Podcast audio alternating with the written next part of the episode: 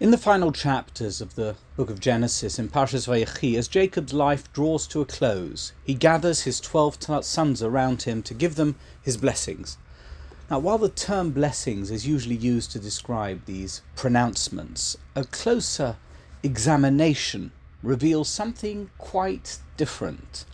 Jacob's barachas, barachot, are not conventional blessings in the traditional sense. Rather, they are profound and enigmatic declarations that require careful unpacking and interpretation.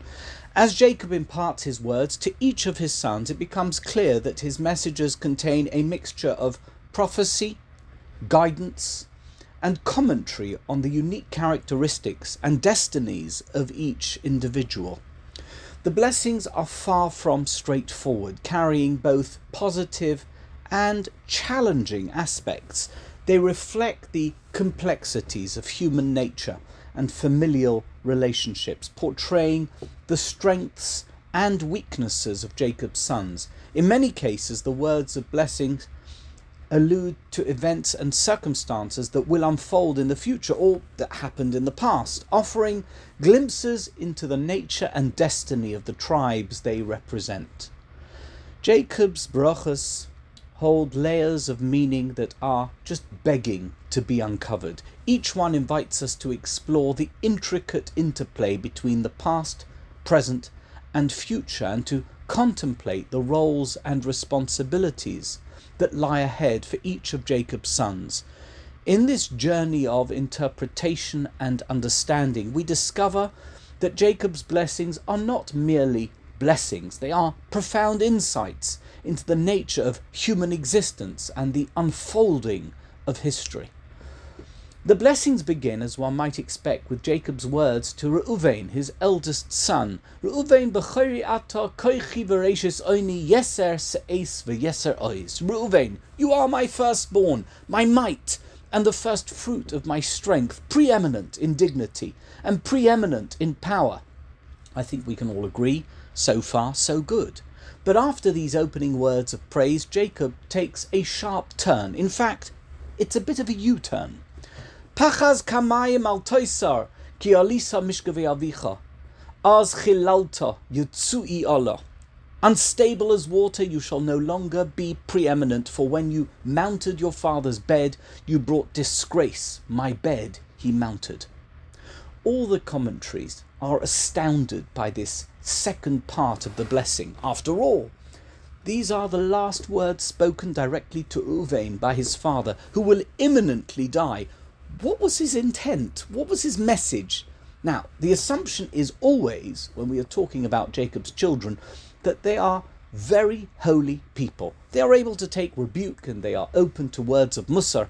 So while we, you and me, might not ever recover if our father spoke to us like that on his deathbed, one must assume that Reuven was made of different stuff than we are.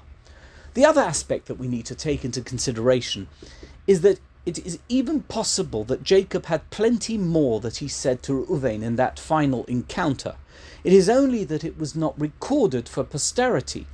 The Torah is not an exact record of all the dialogue that took place. Only the words that were worth recording are included in the Torah because they contain important lessons, not only for the ones they were said to, but for us as well which means that these words said by Jacob to Reuven and the words spoken to his brothers and to his nephews, Ephraim and Manasseh, are also directed at us. We also need a bit of background to the second part of Jacob's so called blessing for Reuven, the harsh part. These harsh words related to an incident back in Bereshis Perek Hey, chapter 35, which took place when Jacob's family was living near Shechem, immediately after Rachel died, Jacob decided to spend the night with Bilhah, his concubine and Rachel's devoted maidservant. But Reuven believed that Bilhah should not occupy the place of honour that he felt belonged to his mother Leah, Rachel's sister. Motivated by feelings for his mother's honour and dignity, he moved Jacob's bed out of Bilhah's tent and into his mother's tent, a defiant act that made Jacob very angry at the time, and clearly the anger was still there decades later. This incident was the primary reason for Jacob's harsh words to Reuven during his deathbed blessings. Reuven's action was considered a severe transgression in his father's eyes, and according to the moral and cultural norms of the time, a grave offence. Reuven's inappropriate behaviour was a display of impulsive and disrespectful attitude, characteristics which Jacob found deeply troubling. With that all clarified, let's take a look at Ramban's commentary. Ramban focuses in particular on the phrase Pachas kamayim al toisar, unstable as water, you shall no longer be preeminent. The word pachas denotes a state of being, says Ramban. It describes individuals who are hasty, impulsive, people who lack restraint and are flippant. Ramban proves that the word pachas is used elsewhere in Tanakh to describe individuals who are hasty and lack good judgment. He also quotes a Gemara in Nedarim Daf Tesomid base, where there is a story of a Nazir who, before becoming a Nazir, passed by a stream and saw a reflection of himself in the water. The Nazir says, Nistakalti bevaboya sheli upachas yitzri olai. I looked at my reflection in the water and my impulses overcame me, which was why he decided to become a Nazir. The word pachas means uncontrolled impulses. Continues Ramban, just as water flows quickly and cannot be contained, so too those who act impulsively and lack self control cannot be contained. As Yaakov Avinu explained to Reuven, and to be clear, he was not telling him off, he was simply explaining to him why he could never be a leader. You will not excel because you went up to your father's bed. As a result of Reuven's impulsiveness and lack of judgment, he defiled what should have been sacred, just as the uncontrolled waters defile and destroy everything in their path. A tsunami, as we all know, is unfiltered, uncontrolled water that rages over everything in its path, destroying whatever it comes into contact with. This idea of uncontrolled and therefore dangerous impulsiveness, says Ramban, can be likened to the description of turbulent waters in the Torah. For example, when God made the mighty river Nile rise and overflow, flooding all its channels so that they no longer provided irrigation, as described in Yeshaya chapter 8. In this context, the waters symbolize chaos and destruction. Jacob uses exactly this analogy to describe Reuven's impulsive and reckless behavior. Let's expand on Ramban's commentary. What was Jacob trying to say? It's simple, really. Reuven's impulsive and hasty actions meant that he had to lose his status as the firstborn, a position that held great importance in ancient culture. Ramban is highlighting the idea that a leader should always be composed and thoughtful and consider the long term consequences of their actions. Reuven's focus on an immediate result without considering the broader implications, ultimately cost him his birthright. But it's not just about him, it's also about us. This lesson extends beyond the biblical narrative and holds relevance in contemporary life. Ramban's commentary sees Jacob's blessing as a message from the dawn of Jewish history about what it means to be a leader. It encourages us to avoid hasty decisions and to think critically about our actions before and after we do them, especially when it comes to matters of responsibility and ethics. Being impulsive and disregarding the long term consequences of one's actions will always lead to negative outcomes and to the loss of reputation and influence, which is why it is so important to consider the broader context and consequences of our decisions and not to act solely based on our immediate desires and impulses. In modern times, one of the most outstanding examples of this kind of leadership was Steve Jobs, the co founder of Apple and one of the most influential figures in the tech industry. He's best known for his visionary leadership and innovative products, but there is a lesser known story regarding his life that highlights the value of patience and long term thinking. In 1985, after a power struggle at Apple, Steve Jobs was actually ousted from the company he had co founded. Feeling betrayed and angry, he decided to start a new computer company called Next Inc. He poured his energy and resources into Next with the aim of creating the best computer the world had ever seen.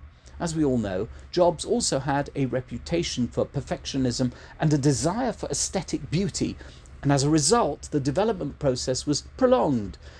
And the next computer faced numerous delays and cost overruns. The market was changing rapidly, and it seemed that Next might miss its window of opportunity.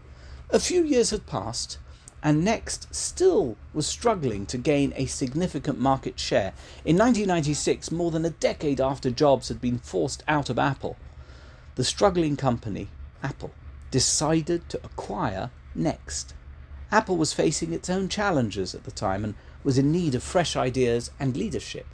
Steve Jobs returned to Apple, bringing with him the innovative Next operating system. It was a triumphant homecoming, but it wasn't an immediate success. Apple faced significant financial and operational hurdles in the late 1990s, but Jobs never lost sight of the big picture. He was extraordinarily patient. Instead of making hasty decisions, he focused on rebuilding the company's core product lineup and refining the user experience. Every step was small, but they were all sure footed and well grounded. And over the years, as we all know so well, Apple introduced a series of groundbreaking products, including iMac, iPod, iPhone, and iPad, all of which transformed the company and the technology industry. The rest, as they say, is history. Apple became one of the world's most successful and most influential technology companies with a loyal customer base and a reputation for innovation and design excellence. Steve Jobs' story illustrates the importance of patience, long term thinking, and perseverance. He was never a pachas kamayim. No, he always took the long view, not a raging waterfall, more of a drip, drip, drip and he got there in the end, despite being ousted from Apple and despite facing numerous setbacks with Next. He did not abandon his vision, nor did he rush to make impulsive decisions to get there. Instead, he patiently waited for the right opportunity and then he seized it when it came. Steve Jobs often emphasized the importance of patience, long term thinking, and perseverance in his speeches and interviews. Here is one famous quote that highlights his approach. He said, You can't connect the dots looking forward, you can only connect them looking backward. So you have to trust that the dots will somehow connect in your future. That was Steve Jobs, and that is what Jacob was saying to Reuven. Leadership is not an impulsive role, it is a slow slog. Before moving on to Shimon and Levi, let me mention that Sforno takes the Ramban's idea about Reuven a little bit further. He suggests that Jacob's words to Reuven were not just a condemnation and a telling off, but a father's call to his son for self improvement. Sforno believes that Jacob was urging Reuven to overcome his impulsive nature and his instability. And it's so true because there's no greater blessing than being goaded into self improvement. Jacob is prompting his son, challenging him to change his character and to become a more responsible and thoughtful individual, and also to instill that quality in his children and in his descendants. Interestingly, in the future, when the Jewish people embarked on the conquest of Canaan, it was Reuven who fought in the vanguard, leading the army into battle, as his descendants promised Moses they would on the plains of Moab. Let's move on now to Shimon and Levi. Shimon and Levi achim klei chamos mechirosehem. Shimon and Levi, brothers, their weapons are tools of lawlessness. Besoidam al tove nafshi, bekoholam al tove nafshi. Don't include me in their secrets. Let not my soul be included in their congregation. Kiva because in their anger they kill a man, and when it suits them, they injure an ox. Arur apam ki oz, ve'vrosam ki kashasa. Cursed be their anger, so fierce, and their wrath, so relentless. Achalkeim beYaakov va'afitzeim beYisrael. I will divide them in Jacob and scatter them in Israel. Wow, harsh words, right? Jacob's startling rebuke of his sons Shimon and Levi recalls their violent destruction of the city of Shechem in retaliation for the rape of their sister Dinah. Every Shechemite was killed, and even the flocks were laid to waste. Jacob was horrified by what they had done. Then and now he revisits that moment, distancing himself from any association with his sons and condemning them for their anger, specifically for its ferocity and its cruelty. Ramban's interpretation of the word brothers, achim, is that it is not meant just in the sense of them being siblings, but as having a close bond, meaning that they were united, particularly in their passionate response to the dishonour of their sister. Ramban reads this actually as a partial defence of their actions, arguing that their combined zeal for their sister's honour led them to do what they did, implying that the consequences for them having done so should not be too severe, since their crime was motivated by a sense of justice, however misguided it may have been. Their weapons are tools of lawlessness. Ramban suggests that Jacob was expressing a clear distinction between himself and his son's actions, which were excessively violent and therefore considered cruel, lawless. According to Ramban, Jacob was not criticizing Shimon and Levi because they avenged Dinah, but because they killed innocent men who had entered into a covenant with them and had been circumcised, suggesting that these men could have become part of their household, of the Jacob household, and been followers of God in the future had they lived. Don't include me in their secrets, let not my soul be included in their congregation. According to Ramban, this is Jacob's disavowal of the deceitful plan concocted by Shimon and Levi. Jacob declares for posterity that he had no part in their plans. He distances himself from the violent act so that no one would think he had advised or condoned it, which would have desecrated God's name by being associated with a holy man like him. Because in their anger they kill a man, and when it suits them they injure an ox. Ramban again emphasizes the unjustified extent of their vengeance, pointing out that they not only sought retribution against Shechem, the person who had wronged Dinah, but also against the entire city, no resident of whom was not guilt was guilty of any crime towards them or their family. Ramban mentions the Noahide imperative to establish courts of justice, referencing the Rambam, Rambam's position that the people of Shechem were deserving of death because they failed to establish courts of law, which was one of the seven laws of Noach. But Ramban challenges this Rambam idea by asking as follows If this were the case, why would Jacob curse his sons for their actions? He suggests that the appropriate justice would have been to punish only Shechem and his father Hamor. Killing everyone else was unnecessary, especially as they had been incapacitated because they were circumcised just days earlier. Cursed be their anger, so fierce, and their wrath, so relentless. Jacob's curse is not directed at his sons, says Ramban, but rather at their anger and their wrath. Ramban interprets this as a condemnation of their excessive and indiscriminate violence. A person may suffer consequences because they get angry, but it is the inside of a person that counts. No one should ever become the anger that sometimes explodes from them in a tense situation. Finally, let's take a look at Jacob's blessing to Judah, whose descendants would eventually become the Davidic royal dynasty and the progenitors of Messiah, the ultimate redeemer of the Jewish people and of humanity. Yehuda, Ata yoducha achecha, yodcha ba'eref yavecha. Judah, you are the one your brothers will acknowledge. Your strength will subdue your adversaries. Yishtachvu lecha b'nei avicha, gur arya Yehuda, miteref b'ni alisa. Your family will respect and honor you. You, Judah, are like a lion cub that has triumphed. Kara ravatz ka'aryeh uchelavi miyakimenu.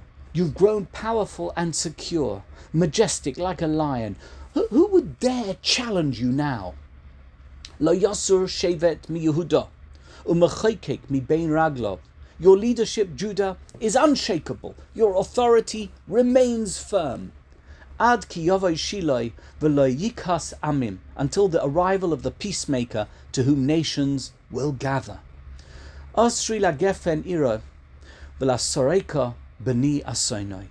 You tie your donkey to the most luscious vine, a symbol of prosperity and abundance. Ki beis bayayin levushoi, Uvadom anovim sutoi. Your clothes are washed in wine, a sign of joy. Your robes are rich with the lifeblood of grapes. Chaklili einayim yayin, ulevan shinayim mecholov. Your eyes sparkle brighter than wine. Your teeth a gleaming white, fresh as milk. This incredible passage celebrates the strength, leadership, and prosperity that will come through the tribe of Judah, symbolizing an incredible future ahead under the guidance of the peacemaker Moshiach Tzidkenu, the Messiah. It's a glittering vision of a vibrant community with a deep connection to the earth's bounty and to the joy of living and to God. The imagery of sparkling eyes and gleaming teeth conveys health, vigour, potency, vitality, and the satisfaction of a life well lived. This prophecy assures us that the legacy of Judah and of the Jewish people that carries Judah's name is one of triumph, leadership, and a blessings filled future. The Ramban's commentary explores the deeper meaning of Jacob's blessings to Judah. La Yosur Shevet mi Ramban clarifies that this does not mean that Judah will wield uninterrupted power forever, as there will be times when Israel will be exiled and without a monarch, as prophesied in Dvarim chapter 28, Posuk Lamed Vav. Nevertheless, Lo Yosur Shevet mi Yehuda, the leadership and the right to rule will never pass from Judah to another tribe. The lawgiver will always ultimately come from Judah, and the tribe of Judah will continue to hold significant authority over Israel until the coming of the Messiah. Ramban actually says that the kings from other tribes after King David were going against Jacob's will and were relying on the prophecy given to Yerovam by the prophet Achia Shiloni, which indicated that the house of David would be punished, but not forever. You can see Achia's prophecy in Malachim Aleph, Perek Yud Aleph, Posuk Lamed Tes. Ramban also discusses the punishment of the Hasmoneans, the Hashmonaim, who were priests but became kings during the Second Temple period, after the Hanukkah story. Despite their great piety, and despite the fact that they preserved Torah and mitzvahs for the Jewish people in the face of great adversity, they had a bitter end. All of the Hasmonean priest kings were killed or deposed in terrible ways, and the dynasty ended in great tragedy. Ramban suggests that the Hasmoneans were also punished because they were from the tribe of priests of Levi, Kohanim, who had been commanded to focus on their priestly duties and not to reign as kings. All of this is Ramban's way of highlighting the theological and historical significance of the tribe of Judah in Israel and the consequences of deviating from the divine order as designated by Yaakov Avinu, Jacob, on his deathbed. Ramban is stressing that the leadership of Israel was always meant to come from Judah, culminating in the Messiah and Mashiach. And deviations from this plan have always resulted and always will result in tragedy. Drawing from the enduring words of Jacob's blessing to Judah, the commentary of Ramban offers a profoundly positive and encouraging message for the Jewish people.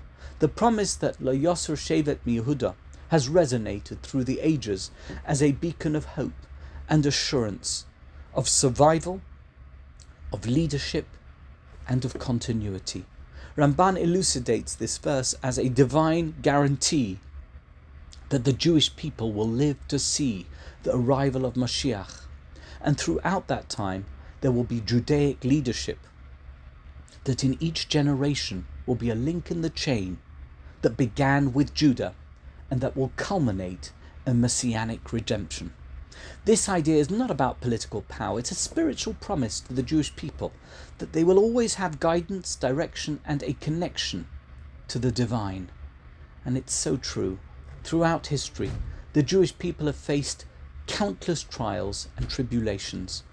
But the promise to Judah, realized in every place and every era, ensured our resilience and our unbreakable spirit. The scepter of Judah represents more than mere authority. It symbolizes the eternal flame of Jewish faith, of Jewish learning, and of Jewish law that has never been extinguished, even in the darkest of times. This blessing ensures that despite all attempts by our enemies to destroy or assimilate the Jewish people, the Jewish nation will not only survive but will also thrive. It instills in us a sense of hope and pride in the continuation of a tradition that has contributed so much to the world in terms of ethics, wisdom, and the pursuit of justice. It's also not a historical message bound in some ancient cultural nostalgia. Totally not. In fact, it is a timeless message that is as relevant right now as it as it always has been throughout history. It speaks to the heart of every Jewish generation, promising that their cultural and religious identity will endure and that they will continue to be a light unto the nations. It's a celebration of the Jewish spirit, the joy of their festivals, the depth of their scholarship, and their commitment to God's covenant. In a world that often seems overwhelmed with uncertainty, the words of Jacob to Judah offer a powerful assurance of the Jewish people's lasting legacy. The scepter has not departed, nor will it ever depart, as the Jewish people continue to live with purpose, contribute with passion, and look forward to a future that is bright with promise and with peace. Let Moshiach come soon to hasten God's world towards its ultimate destination. Bimhera v'Ameinu, Amen v'Amen. Thank you so much for watching. Thank you so much for listening. See you next time. Thank you.